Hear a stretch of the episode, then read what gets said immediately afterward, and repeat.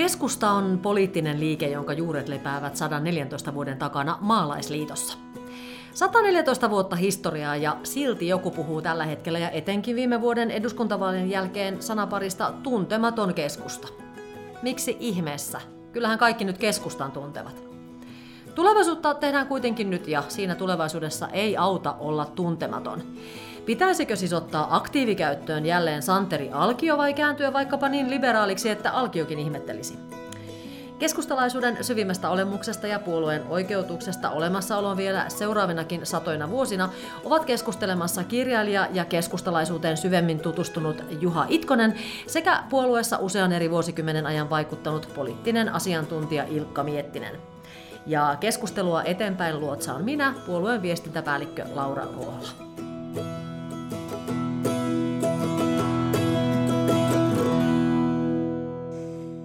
Juha ja Ilkka, ensinnäkin kiitos siitä, että tässä koronankin keskellä te molemmat olette täällä. Ja ehkä tähän alkuun heti voitaisiin todeta sellainen, että me ei ainakaan pääasiallisesti puhuta koronasta tänään, vaikka varmaan sitäkin ehkä voidaan sivuta, vaan toisesta K-alkuisesta sanasta eli keskustasta. Ja tietysti kun tuossa alussa tuli jo esiteltyä teidän historianne siihen, että minkä takia olette täällä, niin vähän eri näkövinkkeleistä tietysti molemmat, mutta Juha Itkonen, eh, sana Suomen keskusta ja keskusta, niin minkälaisia väristyksiä se herättää juuri tällä hetkellä sinussa? Juuri tällä hetkellä, no tällä hetkellä yhdistän sen hallitusvastuuseen, raskaaseen hallitusvastuuseen siinä mielessä, että eletään just tätä korona, koronakriisin aikaa ja keskusta on siellä näitä päätöksiä tekemässä. Että tämä oli tämän, niin kuin oikeastaan tämmöinen päivänkohtainen tai tämän ajankohtainen mielikuva. Ja sitten toi muuten, minkä takia tässä podcastissa varmaan olen, niin, niin syksyllä otin asiakseni viime syksynä kirjoittaa pitkän artikkelin keskustasta Imageen ja semmoinen niin kuin henkilökohtainen esseemäinen lähestymistapa, että – vähän omiakin niin kuin keskustalaisia juuriani etsin ja löysin ja, ja sitten pohdin, pohdin sitten niin kuin ajatuksiani puolueesta. Ehkä myös ennakkoluuloja, missä määrin ne sitten pitää paikkansa. Ja samalla tuli mietittyä sitten keskustan paikkaa poliittisella kartalla nykyään ja keskustan tulevaisuutta. Asioita, joita moni muukin on tässä miettinyt ja joita tietysti myös puoluetoimistossa jatkuvasti mietitään. Mm, kyllä, juuri, juuri tätä, aika paljon tätäkin tehdään. Sinä Ilkka, Ilkka tietysti olet varmaan tuon Juhan kirjoituksen viime syksyltä lukenut. Mikä on semmoinen juttu, mikä sulle sieltä jäi ehkä päällimmäisenä mieleen? Äh, mulle jäi tietyllä tavalla ehkä semmoinen, että kun sä Juha kerroit siitä, että sulla on joitakin, niin kun, joitakin niin kun, äh, siteitä äh, ja jotakin äh, niin kuin sanotaan, myönteisessä mielessä sukurasitteitakin tähän keskustalaisuuteen, niin tota, jollain tavalla se sinun, sinun niin kuin, niin kuin se suhde ja pohdinta siihen, siihen että tota, mitä tämä keskustalaisuus yleensäkin, yleensäkin on, ja, ja tietyllä tavalla itselle niin kuin tuli mieleen se, että kun yleensä moni keskustalainen sanoo, että hän on saanut tämän keskustalaisuuden äidin maidossa ja se on tietyllä tavalla niin kuin periytynyt. Ja, ja tota, mulla itselle on tullut, mä pikkasen aina vähän, pikkasen vastustan tätä näke- näkemystä, että ainakin itsellään, vaikka mä oon sellaiselta alueelta kotoisin Pohjois-Savosta, jossa oli aina kaksi, kaksi puolen järjestelmän vaaleissa 80-luvulle asti, eli siellä oli vain, vain tota, keskusta, puolue kautta keskusta ja SKDL kautta kommunistit, kaikki muut oli hienostelua. Mm. Ja jos joku niin äänesti jotain, jotain muuta puoluetta, niin sitten ruvettiin epäilemään, että se on joku dementikko tai joku muu, vahingossa, vahingossa äänen demarille tai kokoomukselle antanut, mutta tietyllä tavalla niin ainakin itsellä se kehitys on ollut semmoinen, että tota, mä en ottanut puolevalintaa millään tavalla itsestäänselvyytenä, vaan mä tietyllä tavalla vähän paineistin ja panin ää, niin kuin tämmöiseen ää, niin kuin aika lailla kovan syyniin eri puolueet ja tota, se oli tietyllä tavalla sitten aika tietoinen valinta, eli se ei ollut mikään itsestäänselvyys mulle tämä, mm. tämä, ää, tämä puolen valinta ja siinä mielessä oli tuossa sinun, niin kuin, sinun niin kuin pohdinta siihen vähän niin kuin menneisyyteen, niin se oli niin kuin mielenkiintoista. Valitsitko puolueen kuitenkin nuorena sitten? Tota, Joo, se oli ehkä, ehkä semmoinen avainkokemus oli tota, täällä Pohjantähden alla ää, trilogia, jonka mä luin 86 vuonna, vuonna tota, ja tota, jollakin se vaikuttaa siihen, että niin ajatus vasemmistolaistuu, niin minulla se kirja vaikutti sillä tavalla, että minun ajattelumaailma keskustalaistui. Tuo on muuten jännä kirja trilogia, koska itse asiassa tuli just eränä päivänä tässä mua vastaan, kun kirjallisuusryhmässä Facebookissa keskusteltiin. Joku oli ihan oivalluksena laittanut sinne linnan täällä Pohjan tähden alla ensimmäisen osan kuva ja hän kirjoitti siihen, että että hän on nyt löytänyt jotain ja, ja että oletteko te muut lukeneet.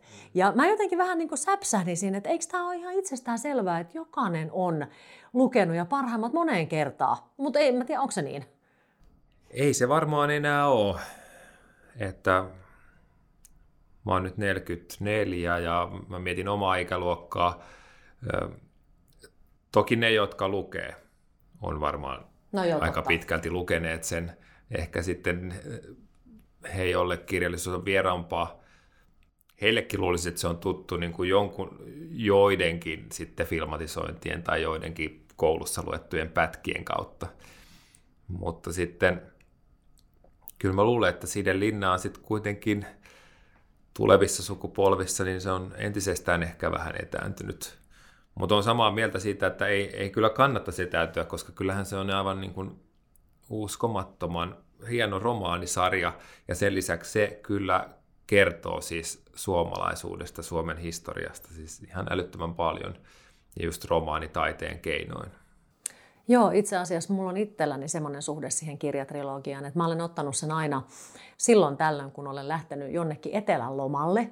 Ja ehkä semmoinen koskettavin tatsi just tähän kolmikkoon on se, että mä olen ollut yksinäni semmoisella saarella kuin Itakan saari ja lukenut tätä Linnan suurteosta siellä. Ja mä olen ehkä tuntenut itseni jotenkin suomalaisemmaksi kuin koskaan niin siellä saaressa, kun mä sen kirjasarjan luin, että Tämä nyt äh, hyppäs, hyppäs vähän, mutta tämä on ainakin mulle ollut itselleni hirveän tärkeä juttu.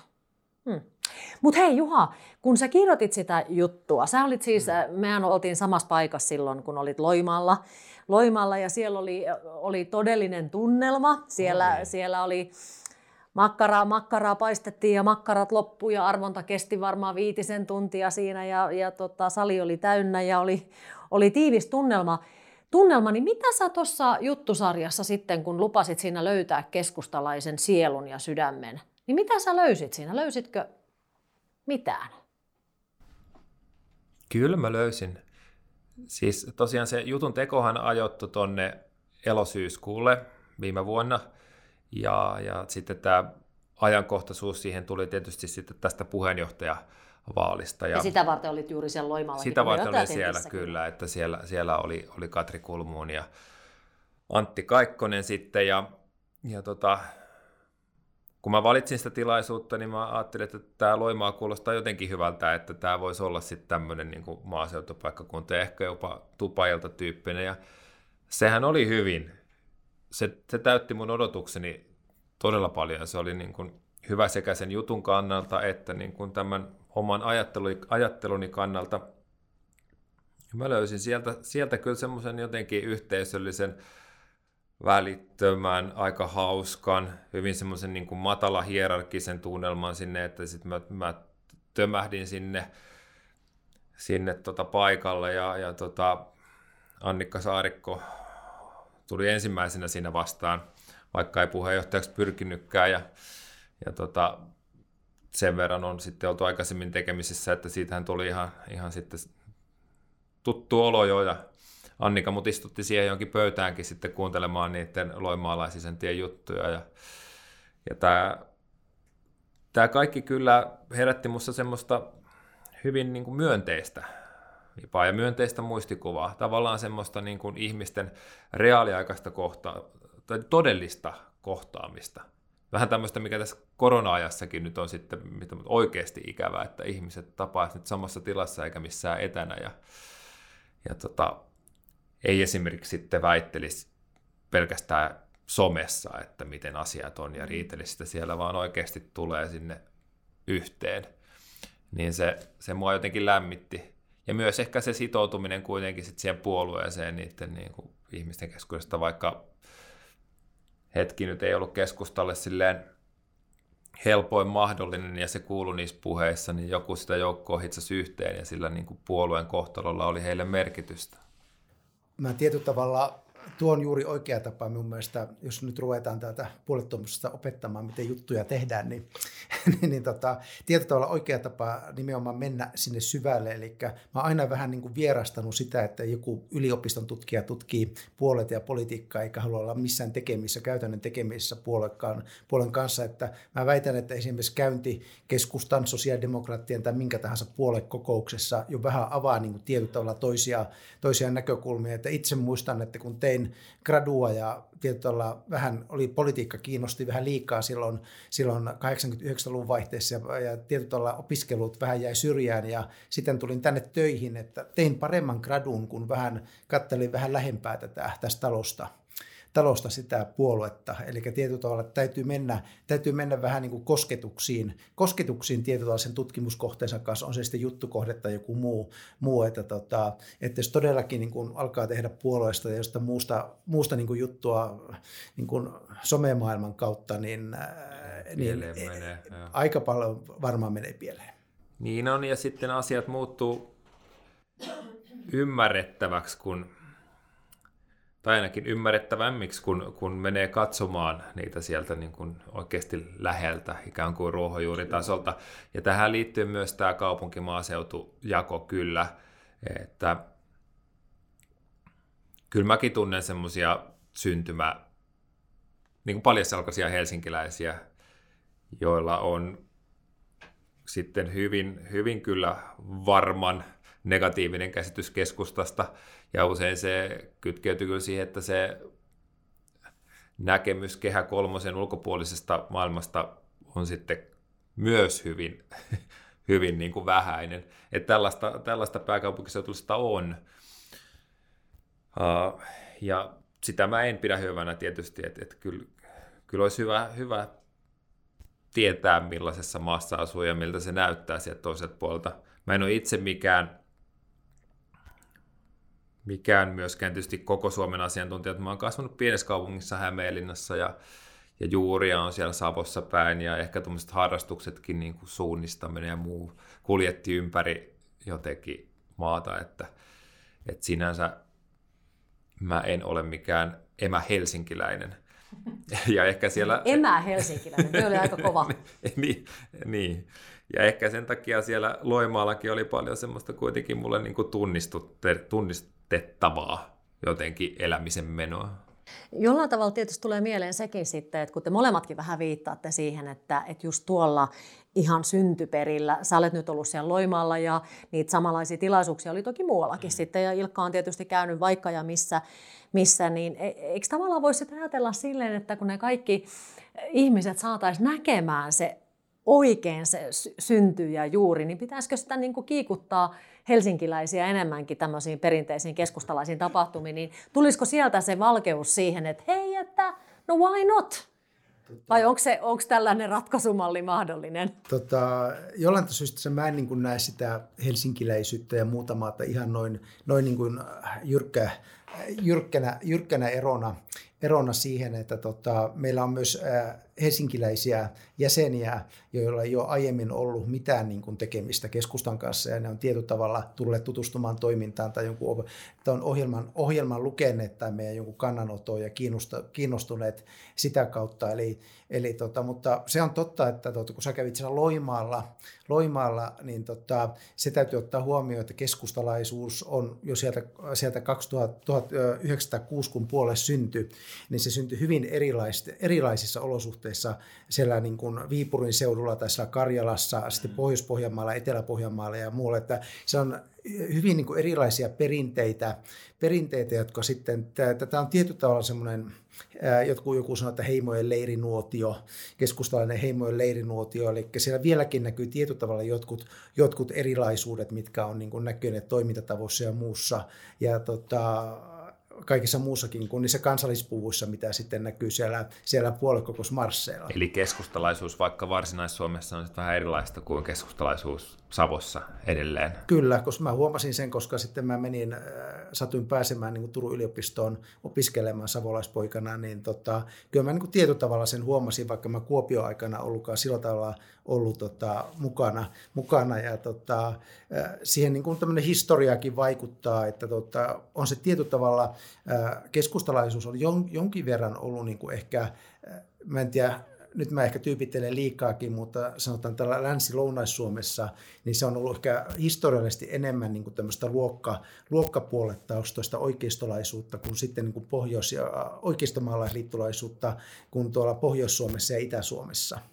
Mutta tota, nämäkin, nämäkin on tietyllä tavalla nyt niin kuin, äh, hälveä, niin kuin, nämä rajat, niin ne ei ole enää niin sel- selkeitä, mutta jos historiallisesti katsoo koska Varsinais-Suomi on ollut vanhaa viljelymaata ja siellä on ollut tilallisia ja muuta enemmän. Ää, joo, mutta tota, täytyy ottaa huomioon se, että tänne Etelä-Suomeen, niin ää, no Varsinais-Suomi on ehkä eri, mutta jos katsotaan siis Hämettä ja Uutta maata, niin tota, ää, se maalaisliittolaisuus oli aika heikkoa aikanaan myös maanviljelijöiden keskuudessa. Ne oli niin kuin muut puolueet, jotka täällä valitsi, että se oli oikeastaan karjalaiset, jotka sitten niin kuin, siirtokarjalaiset, jotka sitten näillä alueilla sitä enemmän voimisti. voimisti ja tota, tämä karjalaisuus tuo sitten myös niin kuin sen oman, oman niin kuin mausteensa, niin. mausteensa tähän.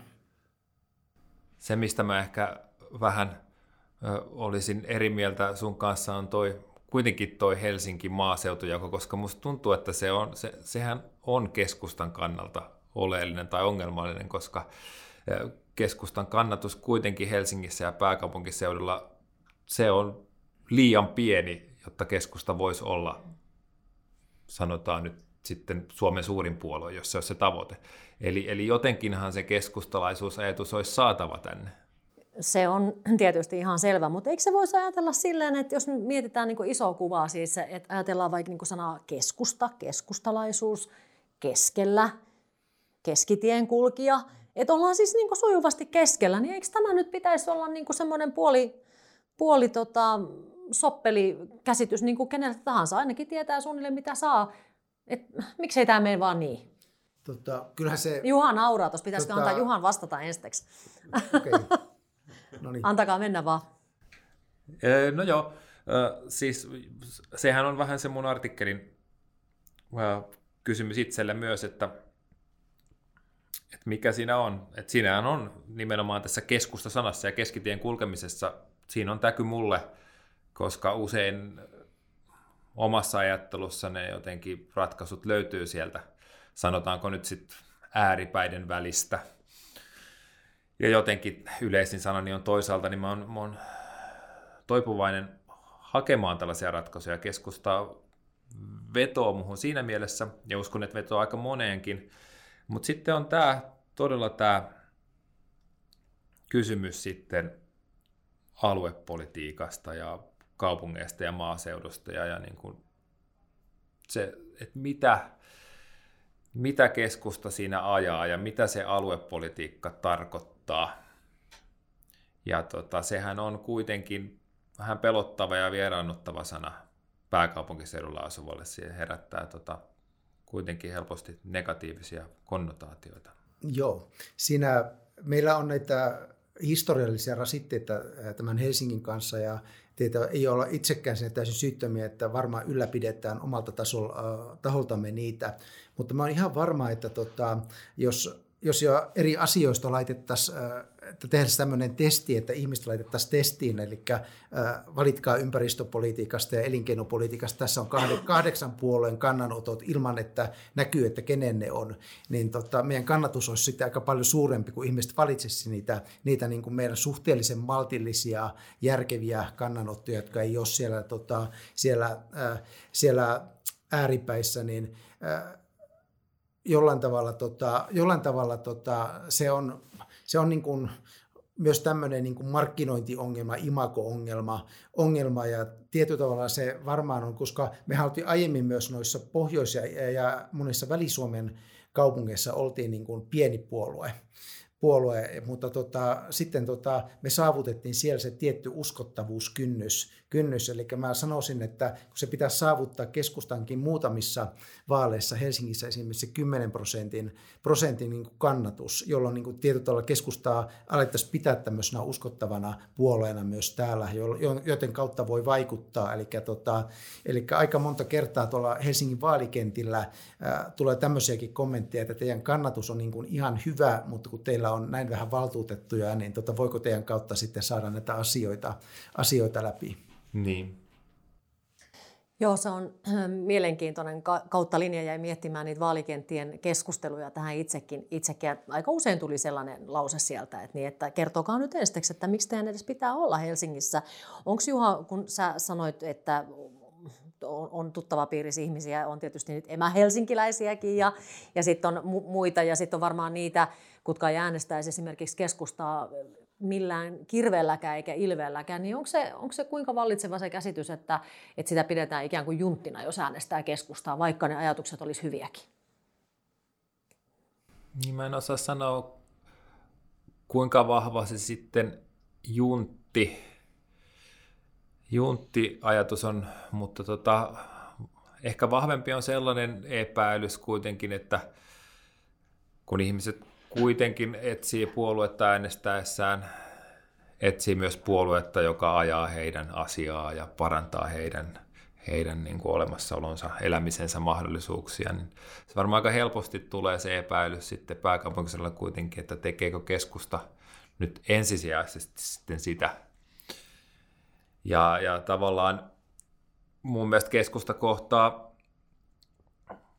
kohtaa samantyyppisiä ongelmia kuin mikä tahansa vanha vakiintunut organisaatio, mitä keskusta tietenkin on, että tämmöisessä niin kuin haastavassa tilanteessa uudessa maailmassa pitää sekä pitää se ydinjoukko tyytyväisenä, että sitten tarjota jotain uutta sellaiselle joukolle, joka ei heitä aikaisemmin ole äänestänyt. Ja musta keskustalla on fiksuja, hyvin niin kuin esiintyviä ja nimenomaan musta monelta kannalta asioita ajattelevia poliitikkoja. on tavannut useita tällaisia. Että tavallaan mahdollisuuksiakin on. Tilanne ei suinkaan toivoton. Mutta tuohon aluepoliittiseen ajatteluun mä vielä puuttuisin siitä, että se on niin kuin ehkä meidänkin heikkous, että me ei osata tehdä aina oikeita kysymyksiä. Itse olen niin kuin huomannut, kun aina kun tämä kärjistyy tämä alueiden välinen vastakkainasettelu ja sanotaan, että tota, tuota, tuota, mummaa vie helsinkiläisten ja, ja niin kuin pääkaupunkiseutulaisten rahat, niin sitten kun se tekee tämmöisen kysymyksen, että, että entäs sitten, että mitä mieltä sä oot, että pitääkö, pitääkö niin kuin Helsingissä ja Lapissa niin kuin vanhuksilla olla yhtä hyvä hoito, lapsilla yhtä hyvä koulutus ja pitääkö poliisin olla saavutettavissa tietoajan kuluttua, niin sitten ne ihmiset on sitä mieltä, että kyllä se on oikein, että joka puolella Suomessa pitää olla tasa-arvoa ja oikeudenmukaisuutta, eli, eli tota, se kääntyy tietyllä tavalla sitten se, se ajattelu, että se on kuitenkin hirveän vahvaa suomalaisissa tämä tasa-arvoisten lähtökohtien ja tasa-arvoisen kohtelun, kohtelun tota, tietyllä tavalla tämä mielipiteet, eli tota, vaikka niin se hyvin äkkiä kääntyy tämä vastakkainasettelu niin toiseen suuntaan ja sitten ihan samalla tavalla niin kuin voi lappilaisilta kysyä, että, niin kuin, että tota, siellähän ei ole esimerkiksi ongelma se, että asuminen olisi liian kallista, mitä on niin kuin täällä pääkaupunkiseudulla monelle pieni- ja keskituloiselle, että siellä ei välttämättä aina ymmärrä, että, että kaikki ei ole täälläkään, täälläkään niin kuin tietyllä tavalla niin hyvin kuin sieltä, sieltä päin niin kuin näyttää, näyttää sillä tavalla, että siellä on, niin kuin, siellä on taloudellisesti kaikki hyvin, vaan täällä on, täällä on niin kuin omat ongelmansa. Mm, mm. Kyllä se on totta, että tämmöistä niin kuin ymmärrystä, ymmärrystä suomalaisissa on ja, ja halua pitää ne elämisen olosuhteet eri puolilla maata. Kyllähän se kyselyt sitä niin kuin osoittaa. Mutta sitten tietysti politiikassa se konkretisoituu erilaisiin asioihin, taloudellisiin kysymyksiin ja muuta. Ja silloin sitten osa niistä ideaaleista ehkä karisee ja kukin, kukin alue ajaa omaa etuaan. Minusta, niin kuin minusta, jos jossain asiassa, kun aina, aina niin kuin kaipaillaan niitä menneitä, menneitä ja minun mielestä niin kuin puolue, puolue ei voi olla mikään, niin kuin, tai puolet ei voi olla mitään niin kuin perinneyhdistyksiä pääasiassa, jotka niin kuin katsoo menneisyyteen, niin yksi asia, missä on niin kuin menty, menty niin kuin eteenpäin, niin tämmöinen niin kuin yhteiskuntaluokkien vastakkainasettelu, eli jos katsoo jotain 50-lukua, niin silloinhan puolet olivat niin kuin aika paljon niin kuin ajoivat luokkaintressejä. Niin mun mielestä niin tällainen on, että vaikka tämä tietyllä tämä alueiden välinen jännite, sitä on vielä näkyvissä, niin, niin tota, se on minusta niin kuin hyvä, että tässä on niin kuin tullut aika paljon sitä ymmärrystä sitten, sitten siihen, että tota, ja se näkyy esimerkiksi siinä, siinä että niin kuin maaseudun arvostus, esimerkiksi täällä pääkaupunkiseudulla ja varsinkin nyt poikkeusaikoina, niin tota, se, se on niin kasvanut, esimerkiksi suomalaisen puhtaan ruoan tuotteena, niin se on kasvanut, eli eikä sitä pitäisi tietyllä tavalla sitten niin kuin tuhota esimerkiksi tämmöisenä niin kesämökkiläiskysymyksenä, mitä nyt on alkanut jo vähän niin kuin olla negatiivisiakin keskusteluja, keskusteluja asiasta, eli, tota, eli, eli tota, moni, moni on moni on niin kuin, monessa paikassa, saattaa olla, että on niin kaksi-kolme paikkaa, missä, missä viettää vuodessa aikansa ja, tota, ja kaikki paikat on hyviä. Ja mä pystyn sanomaan ihan, että mun mielestä Helsinki on yhtä hyvä paikka asua kuin joku Savon maaseutu, että jos mä saisin valita, niin,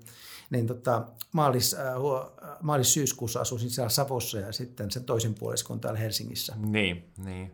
Just nyt tullaan tähän ajankohtaiseen korona-asiaan ja ja tämä yksi ratkaisu siinä, joka tehtiin, varmasti ihan, ihan perusteltu sitten sen taudin, taudin niin kuin leviämisen edistämisen kannalta, mutta mä vähän pelkään, että tämä Uudenmaan eristäminen saattaa olla semmoinen juttu, jonka niin kuin psykologisia vaikutuksia kuitenkin me nähdään myöhemminkin, ja joka saattaa olla myös sellainen asia, jota keskustankin pitää miettiä, että miten tätä, mä pelkään nimittäin, että se lisäsi tätä tämmöistä, tämmöistä tota, maaseutukaupunki, rikas etelä, niin kuin jotenkin köyhä muuseumi, ja nyt se rikas etelä muuttui sellaiseksi niin kuin turmeltuneeksi, saastuneeksi ja tautiseksi, ja se muu Suomi oli sellainen puhdas. Ja sen takia se eristettiin. Nämä on niin kuin tämmöisiä aika vahvoja psykologisia juttuja, jotka ihmisten mielessä elää, ja mun mielestä se näkyy siinä sitten, kun se mökki, mökkiläiskeskustelu räjähti käsiin. Siinähän on keskustella ehkä sekä uhkia että mahdollisuuksia, mutta kannattaisi ainakin niin kuin mm, vähän vähän niin kuin tarkasti miettiä, että mist, millaisia tunnelmia tässä nyt oikein herää. Joo, eikä se ollut, eikä mä niin kuin tätä ime tätä syntiä niin kuin keskustaan tässä keskustelussa, eli kyllä se, kyllä se ihan tuolla valtoimenaan tuolla sosiaalisessa mediassa, joka niin kuin tämmöiselle keskustelulle luo oikein otollisen Joo, tietyllä tavalla alustan. En, en tarkoita, että keskusta Joo. olisi niin kuin mitenkään lietsonut tai ollut edes osallinen, mutta että, että nämä tuntemukset, mitkä tuolla herää, niin tavallaan – Musta tuntuu, että ne siis mun ajatus siitä, miten se varmaan meni, on se, että, että Uusimaa on eristetty niin kuin tuossa suht nopeasti niin kuin päätökset tehdään ajattelematta tällaisia ulottuvuuksia siinä, mutta sitten sen jälkeen ne on ilmeisiä, koska media pyörittää sitä juttua, mm-hmm. sieltä lähtee se niin kuin tarina rakentumaan mm-hmm. ja se on tällainen tarina, niin sitten se vaan on siinä. No jätetään nämä pohdinnat, koska mä tiedän kyllä, että näitä pohditaan paljon vielä tulevaisuudessa sen jälkeenkin, kun, kun ollaan jossain vaiheessa koronasta seuraavalla askeleella, mutta yksi sellainen asia, mitä voisi ehkä perspektoida vähän historian kannalta, koska se liittyy sekä helsinkiläisyyteen, että kaupunkilaisuuteen, että koko Suomeen ja itse asiassa koko maailmankin tällä hetkellä. Jos mietitään Suomessa sana vihreys, niin, niin keskustahan on ikään kuin se alun, alkuperäinen vihreä. Niin miten ihmeessä, Ilkka, onko sulla siihen, siihen kertoa joku syy ja seuraus? Ja mielelläni otan myöskin Juhan kommentin siihen, että, että miten keskusta menetti sen vihreytensä ja tavallaan antoi oikeuden siihen olla se oikea vihreä puolue. Miksi tässä kävi näin? Ehkä, ehkä se on tota, se, että tota, keskusta silloin – vaikka se lähti niin kuin keskustanuorista, keskusta-opiskelijoista tämmöinen vihreä ympäristöajattelu, vihreä aalto, se on 70-luvulla liikkeelle, niin se ei niin kuin laajemmin saanut ehkä tässä puolueessa sitä sijaa, minkä sen olisi saanut suonut saavan. Eli tota, keskusta puolue, jossa, jolla oli niin kuin koko, niin kuin, silloin niin kuin koko poliittinen sfääri näitä eri asioita hoidettavana hallituspuolena 70-80-luvulla ja tietyllä tavalla vihreät tuli sitten tällä yhdellä asialla, asialla tota, esille ja liikkeelle. Ja tota, silloin oli tietyllä tavalla ehkä, ehkä tämmöiselle suojelupainotteiselle ää, ympäristöajattelulle tilaa, jota niin keskusta ei tietyllä tavalla edustanut, keskustaan niin kuin edustaa enemmänkin tämmöistä, että sen suojelun rinnalla on myös tämmöinen luonnon kestävä hyödyntäminen, jota tietyllä tavalla sitä vihreä liike ei, ei niin kuin, äh, niin kuin painottanut. Ja siinä oli ehkä jotain uutuuden viehätystä, että Suomeen syntyi 70-80-luvulla, 78-luvulla tämmöinen vihreä liike, joka oli jotain uutta, joku, joku tämmöinen poliittinen liike, jolla ei ollut mitään niin kuin poliittisia rakenteita, puoletoimistoja ja muita. Ja, ja tot, tota, siellä keskusteltiin asiat perinpohjin ja mentiin eteenpäin. Tosin sitten jälkeenpäin on huomattu, että vihreät on te- tehneet kaikki samanlaiset rakenteet ja käytännöt kuin kaikki muutkin puolueet, ja niistä on tullut myös niin kuin pääkaupunkiseudulla niin kuin valtapuolue. Valtapuolue, joka sitten kantaa sitä raskainta, raskaimpia vastuitakin. Eli, eli tietyllä tavalla, että siinä oli, oli tämmöinen uutuuden viehätys ja sitten myös niin kuin, ää, ehkä niin kuin keskustapuolue, silloisen keskustapuolueen kyvyttömyys, kyvyttömyys niin kuin ottaa tätä, tätä asiaa, asiaa sillä tavalla esille, että tämä keskustalainen käsitys vihreydestä niin kuin olisi niin kuin lähtenyt, pystynyt edes tasa, tasapainoisesti niin kilpailemaan tämän, tämän suojelupainotteisen vihreyden rinnalla. Mites Juha näet tämän kokonaisuuden? Mä, mä luulen, että tuo analyysi on, on varmasti tosi oikea, että keskusta on silloin ollut valtionhoitajapuolue, iso puolue, ja, ja tota, sitten on ollut tällainen liike, oman aikansa myös nuorisoliike ja, ja, ja totta kai siinä on oma vetovoimansa. Ja se on tavallaan sitten aika ymmärrettävä kulku, että se vihreys on, on sitten lopulta noussut esiin sitä kautta. Samantapaista liikendin tähän tapahtui muissa, muissa maissa, että se ei ole, se ei ole ainutlaatuista Suomessa. Mutta kysymys on hirveän mielenkiintoinen. Se oli yksi, yksi niitä kysymyksiä sitä Image-juttua kirjoittaessani, jota pohdin ja joka oli mulle aika uutta.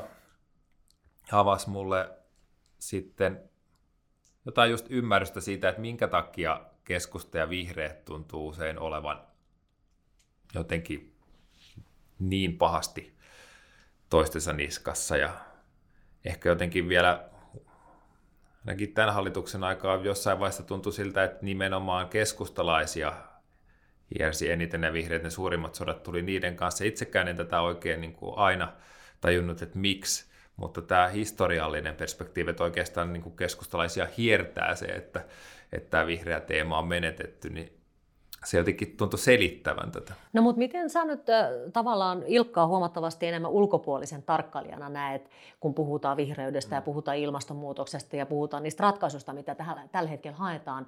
Ja tiedät tietysti tarkkaan sen, että keskustan kannatusprosentti tällä hetkellä on tuossa about 12. Mm. Niin kuinka merkittävästä asiasta tässä on sun mielestä kysymys, että, että jos tämä taisto ikään kuin voitetaan tai hävitään, jos nyt taistosta voi puhua? Onko se minkälainen asia keskustan tulevaisuuden kannalta?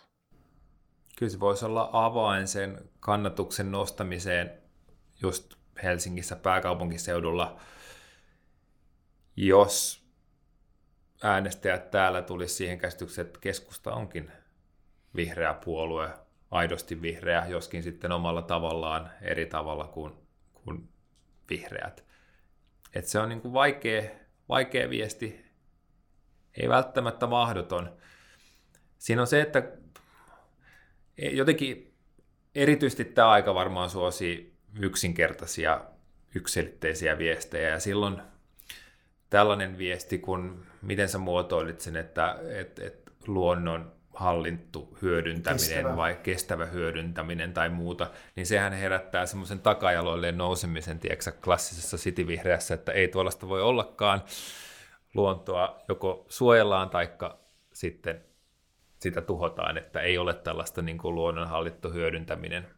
Mä pystyn kyllä ihan tavoittamaan sen ajatuksen ja ymmärtämään. Meillä on muutaman vuoden ollut tota kesäasuntokatto kakkospaikka tuossa Porvoossa, Porvoon maaseudulla ja siellä se on ihan viljelymaaseutua elävää sellaista ja, ja kyllä kyllä mä sen uskon, että siis ihmisille, joilla siellä asuu, niin totta kai se luonto merkitsee. Nyt sitä halua niin kuin tuhota ja kaataa ja lannottaa myrkyillä. Että, että varmasti tämä niin kuin keskustalaisen vihreyden ajatus on ihan tosi.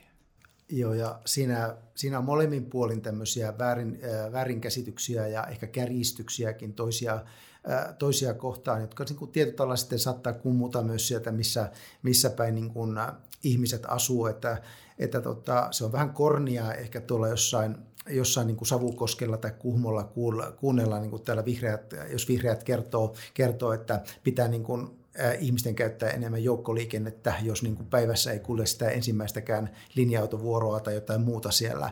Eli, eli, tota, eli se saattaa lähteä niin kuin tämmöisestä ja meillä, meillä, meillä saattaa olla niin kuin vastaavanlaisia tokaisuja sitten tuonne vihreisiin suuntaan. Ja sitten tässä on ongelmana se, että, että tota, nämä ei ole tullut esille – esille tota, nämä tietyt asiat, mitkä niin kuin yhdistää vihreitä ja keskustaa, että sieltä löytyy niitäkin, mutta ne on vain jotenkin piilossa, että esimerkiksi tämä demokratian ää, demokratiakysymyksissä, kansanvaltakysymyksissä, esimerkiksi äänioikeusikää-kysymyksissä, niin me ollaan vihreiden kanssa oltu jo pitkään niin kuin samaa mieltä. Esimerkiksi, että äänioikeusikää voitaisiin laskea, laskea niin 16 vuoteen tuo, tuo vaalissa, mutta se jollain tavalla ei ole tämmöinen, tämmöinen kysymys, mikä niin kuin hirveästi ihmisiä, äh, ihmisiä niin kuin pohdituttaisi. Ja sitten, sitten tota, vaikka niin kuin tiettyjä sävyeroja on, niin tota, molemmathan on ollut, ollut niin kuin puolueista, äh, niin kuin vihreät ja keskusta pitkään tämmöisiä perusturvapuolueita, sen, sitä niin kuin painottavia suhteessa sitten esimerkiksi tähän ansioturvan kehittämiseen. Eli näitä löytyy näitä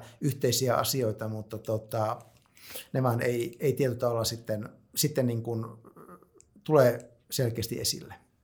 Ja ehkä se perusturvapuole, just tämä tietyllä tavalla jotenkin vihreisiin yhdistävä tai vihreitä ja keskustaa yhdistävä ajatus, se voisi olla myös sellainen, jossa voisi olla tulevaisuuden potentiaalia keskustan niin kuin kannatuksen kasvattamiseksi. Esimerkiksi just täällä sitten pääkaupunkiseudulla sellaisten ihmisten keskuudessa, jotka ei vielä keskustaa äänestä, koska se on jotenkin sellainen ohitettu asia. Musta tuntuu, että yhteiskunta on kuitenkin niin kuin liikkumassa väistämättä siihen suuntaan, että me ei voida hahmottaa sitä vahvojen, niin kuin vanhojen palkkatyön rakenteiden kautta pelkästään. Jotain muutosta täytyy tapahtua, jos keskusta tässä pystyy olemaan aloitteellinen ja aktiivinen, niin silloinhan se on jotenkin nimenomaan tässä ajassa mukana ratkomassa sen ajan ongelmia, eikä leimaudu menneisyyden puolueeksi tähän, nyt kun on tullut sana menneisyys ja sitten tämä keskustelu menee sujuvasti historiasta nykypäivään ja haasteisiin ja kaikki, niin tietysti tähänkin keskusteluun pitää nostaa myös semmoinen mies käsittelyyn kuin Santeri Alkio, eli, eli herra, herra jonka, jonka kuolemastakin on jo Olisiko ollut, minkä, milloin on Santeri Alkio kuollut? 20-luvulla joskus kuollut. Kyllä, kyllä. Eli, eli sitä on melkein sata melkein vuotta. sata vuotta hänen kuolemastaankin jo. Ja, ja Santeri Alkiohan oli nimenomaan ihminen, joka on esimerkiksi puhunut ihmisen ja luonnon suhteesta, joka on ollut yksi Alkio ajatusten perustasta, niin miten te kaksi nyt sitten näette tällä hetkellä, että pitäisikö tässä nostaa nyt sitten alkio kaiken tekemisen keskustaan vuonna 2020 ja tästä etenkin päivää, pitäisikö, pitäisikö ihan täysin todeta, että menneisyys ja annetaan olla siellä. Mitä sanoo kirjailija Juha Itkonen tähän? Hyvä kysymys. Kyllä mä ehkä kallistusin siihen suuntaan, että, että tota, jos tai kun tavoitellaan uusia äänestäjiä, niin, niin aika maltillisesti sitä alkiota sitten kuitenkin. Se, mitä mä oon lukenut hänen ajatuksiaan ja muuta, niin hahmo sinänsä on mielenkiintoinen hänen ajatuksensa sopivia, ne resonoikin ihan tässä ajassa, mutta jollain tavalla sitten kuitenkin vanhalla ja nimenomaan tällaisella niin kuin puolueen itsensä kannalta myyttisellä hahmolla ratsastaminen, niin ei välttämättä ole toimiva strategia niin kuin liikkuvien äänestäjien kannalta, koska siinä tulee vähän sellainen olo, että jos sanon tälleen vähän kärjistää, niin semmoinen kulttiolo, että tämä Alkio on nyt näiden näiden hahmo, näiden joku kotijumala ja mä en, mä en tätä tajua, että vahvistaa sellaista jotenkin poissulkevaa tunnelmaa. Kyllä, Mitä Silkka? Kyllä tota, Santeri haudassaan kääntyisi, jos, niin kun, jos se niin kun näkisi, että keskusta on puolue, joka vaan toistelee hänen ja Kekkosen, Kekkosen lauseita, eikä sitten niin rakenna tulevaisuutta. Eli Alki oli uudistaja ja se oli tulevaisuus, tulevaisuuspolitiikan tekijä tekijä, jolla oli koko ajan niin kuin katse tulevaisuuteen. Ja puolue ei voi olla, niin kuin mä äsken sanoin, että se ei voi olla perinneyhdistys. Sieltä voi ammentaa hirveästi. Alkio oli monessa asiassa oikeassa, mutta meillä on nyt paljon tämmöisiä megatrendejä, ilmiöitä, joita Alkio-aikana ei pystytty kuvittelemaan, eli ihan kaikkeen me ei voida sieltä, sieltä niin kuin Alkion, Alkion sitaateista sitaateista tota, hakea vastausta. Ja kyllä Alki oli sitä mieltä, että jokaisen ihmisen, jokaisen puolueen pitää koko ajan niin kuin myös panna niin kuin ne omat ajatuksensa ja toimintamallinsa luupin alle ja katsoa, että onko ne oikeat. Eli tämmöinen terve kriittisyys kriittisyys koko ajan myös sitä omaa toimintaa kohtaan ja katse tulevaisuuteen. Eli tota, mutta, mutta se ei, se ei niin kuin tarkoita sitä, etteikö sitä historiasta voi oppia ja sieltä ottaa sitten niin kuin hyviä ajatuksia nykypäivän. Ainakin semmoisen lauseen, jota niin kuin kuulee keskustan sisäisessä puheessa toistamaan, että keskustan on palattava alkiolaisille juurilleen, niin sitä ei saa käyttää niin kuin keskustan sisäisten piirien ulkopuolella, koska kuulijat ei tiedä, mitkä ne ovat ne alkeolaiset juuret. Että se, on, se on täysin arvotus sitten, että mihin tässä ollaan palaamassa. Kyllä, kyllä, mutta ollaan nyt sitten sen verran kuitenkin äh, Santeri Alkio jäljillä, että me katsomme nyt sitten tässä meidän keskustelun lopussa sinne tulevaisuuteen. Eli, eli keskustan uudistusohjelmaa tehdään tällä hetkellä ja se on ollut jo pitkään, pitkään kaiken kansan nähtävillä ja tulkittavissa ja kommentoitavissa, kommentoitavissa. Itse asiassa, jos nyt juuri sinä tätä kuuntelet, niin vappupäivänä on vielä mahdollisuus käydä keskustan nettisivuilla ja ottaa sieltä tuo ohjelma esille ja kommentoida.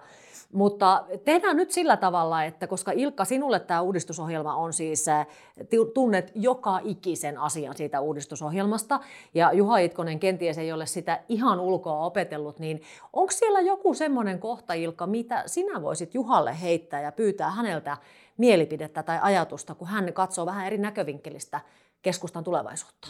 Mä oon armollinen ja mä otan täältä tämmöisen vähän konkreettisemman lauseen.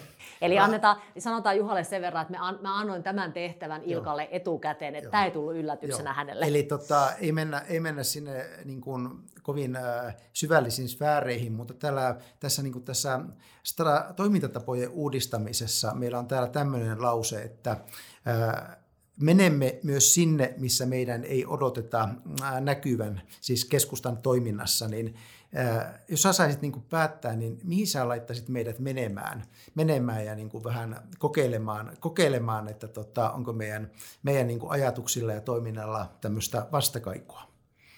Flow-festivaali tuli ensimmäisenä mieleen. Sä ei vaita, sinne, sinne, tänä vuonna Sinne teidän ei oleta menevän, mutta se voi tosiaan olla, että sitä joutuu odottaa sitten niin kuin vuoteen 2021, mutta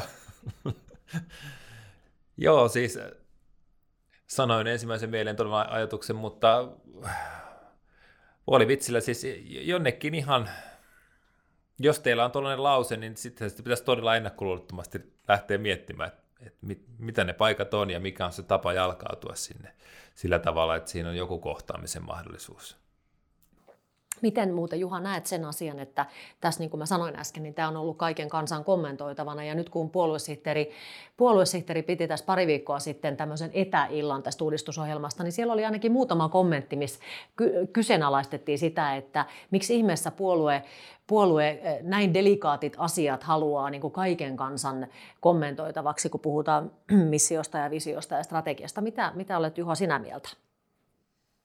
Niin se on ollut siis verkossa tavallaan, kyllä, kenen kyllä. avoimesti kommentoimaan. No musta se kuulostaa ihan arvokkaalta ja avoimelta. Avata sopii keskustalaisen Kyllä se sopii ajatus. ihan siihen, että kyllähän puolue sen sitten kuitenkin itse päättää sen strategiansa, että miksei sitä voisi vois tällä tavalla avata. Onko sieltä tullut tota, e, ei puolueen jäseniltä palautetta? Kyllä sitä tulee, mutta tämähän on aika vaikea tehtävä, eli että jos sä haluat niin kuin kommentoida, että siellähän meidän palautelomakkeessa sitten tota kysytään, että komment, kommenttia, no sehän on helppo, mutta sitten tota, jos joku asia ei kelpaa, niin siihen pitäisi niin kuin tietyllä sitten muodostaa vähän niin kuin omaa, omaa niin kuin mielipidettä, että mikä se on niin kuin parempi muotoilu tai mikä on niin. parempi tavoite tai muuta, niin se ei olekaan sitten... Se ei sitä, sitä, enää sitä, niin sitä, sitä kommenttia tulee, että, että tota, ei tämä niin helppo tehtävä ollut, kun ekana pitäisi lukea se ohjelma ja sitten niin kuin ymmärtää, mitä se on sanottu ja sitten jos ei kelpaa, niin sitten pitää niin kuin laittaa se oma, mutta tämmöistä se ohjelmatyö on, on että tota, tämä ei ole niin kuin tietyllä tavalla, että se saattaa tuntua, että se on niin kuin helppoa, mutta tota, sitten kun sen kokonaisen ohjelman niin kuin pyrittää, pystyy, pyrkii pyrkii hahmottamaan ja, ja tota, sitten ottamaan kantaa, niin kyllä se niin kuin pari-kolme tuntia vie, jos sen kunnolla tekee. No jos mä saan esittää kysymyksen, niin mikä, mikä sun mielestä on nyt tuossa hahmottumassa olevassa ohjelmassa, mikä, mikä on sellainen uusi ajatus, mitä, mikä, mitä keskustella jo aiemmin on, mikä on iso uusi ajatus no, tässä? se ehkä liittyy, liittyy niin kuin, mä en osaa sanoa siellä niin kuin tietyllä tavalla niin kuin ehkä yhtä, yhtä niin kuin uutta ajattelua kun, tai semmoista vallankumouksesta ajattelua kuin maltillinen puolue ollaan, mutta se ehkä liittyy, liittyy tähän niin kuin toimintatapojen, toimintatapojen niin kuin uudistamiseen sillä tavalla, että tämä meidän niin kuin järjestö, järjestökoneisto ää, aika kauhea sana, mutta sinälläkin, mutta tota se ja sitten nämä meidän toimintatavat, että me saataisiin tietyllä tavalla ne uudistettua sillä tavalla, että meille pystyisi tulemaan ikään kuin, ikään kuin sitä tota, helpommin mukaan tähän toimintaan, eli että ei olisi pelkkää, että ensimmäisenä niin kuin, täytyy tulla niin kuin, jäseneksi, vaan tiety, tietyllä tavalla, että olisi näitä erilaisia keinoja niin kuin, tulla tutustumaan tutustumaan puolueeseen pikkasen niin kuin matalampien kynnysten kautta, vaikka meillä tälläkin hetkellä sellaista toimintaa on, mutta että me saataisiin saatais tietyllä tällaisia, ja tämä ei tietyllä tarkoita sitä, että tämä perinteinen jäsen, perinteisen jäsenyyden niin kuin arvo jollakin tavalla laskisi, mutta tota, saataisiin sitä uutta, uutta, uutta virtaa niin kuin puolueeseen sitä kautta. Mä voisin kuvitella, että tämmöinen niin sanottu määräaikainen koejäsenyys, jos käytetään sellaista nimeä, niin olisiko, eikö se olisi vähän semmoinen, mikä voisi uppo, upota ikään kuin kaupunkilaiseenkin, Juha? Joo, kyllä, kyllähän kynnysten madaltaminen, tietyllä tavalla tämä, tämähän ei ole keskustan ainut, tai yksin keskustan ongelma tämä puoluetoimintaan sitoutuminen, vaan se, musta tuntuu, että se kynnys on, on varmaan kaikissa puolueissa tavallaan kasvanut, että ihmisellä on kynnys, kynnys vaan jollain tavalla se, että puoluetoiminta oli aikanaan itsestään selvä vaikuttamisen tapa, että kaiken järjen mukaan se on sitä edelleen demokraattisessa yhteiskunnassa, mutta että se jollain tavalla ihmiset ei hahmota sitä samalla tavalla. Tehdäänkö, hyvät herrat, tähän loppuun sanaleikki? Koska nämä kaikki meidän keskustelut on vähän viitannut ja äh, äh, siivittänyt sitä ajatusta, että mihin keskustaa tarvitaan, niin mulla on tässä muutama sana, mihin mä toivoisin, että te ikään kuin sanoisitte jonkun ajatuksen, ja nyt ei tietenkään yhdellä sanalla voi vastata, koska tämä on tarkoitus ikään kuin liittää vähän nyt vähän meidän keskusteluun, eli keskustalaisuuteen, mutta ei niin ikään myöskään mitään minuuttien vastauksia. Eli semmoinen jämerä, lyhyt ajatus, ja minä jään puheenvuoroja. Ensimmäinen sana on yhteisöllisyys. Juha. Se on keskustan vahvuus sen perusteella, mitä mä näin siellä Loimaan tupaillassa. Ilkka. Joo, mä, mä koen sen niin kuin moninaisena yhteisöllisyyden muotona, että pitää löytää erilaisille ihmisille näitä heille sopivia yhteisöllisiä muotoja myös puoletoiminnassa, että ei ole yhtä mallia. Maalaisuus. Ilkka. Ää, yhtä positiivinen sana kuin kaupunkilaisuus. Juha. Täytyy saada hieman häivytettyä tästä keskustan imakosta. No heitetään verrokki. Kaupunki. Juha, ole hyvä. No se ei ainakaan saa olla keskustan vihollinen ja koskaan ei tällaista viestiä saisi välittyä. Ilkka. Yhtä hyvä paikka asua kuin maaseutu. Perheiden hyvinvointi. Ilkka. Ö, oleellinen asia unohtamatta yksin eläviä, jotka ovat minun mielestä tietyllä myös tätä, osa tätä perhekäsitystä. Joo. Kyllä se on keskustan profiloitumisen ja mahdollisuuden paikka. Ja sitten viimeinen sana, kotimainen ruoka. Juha. Joo, on. Se on hyvä viesti mutta se täytyy tarkasti muotoilla. Ilkka. Se on asia, mitä mä ainakin haluan, haluan niin kuin keskustan kautta puolustaa. Ja sitten ihan vielä kauniksi lopuksi ensinnäkin sanon teille molemmille kiitos. Ja viimeinen lause kuuluu teille molemmille. Juha Itkonen, mihin keskustaa tarvitaan tulevaisuudessa?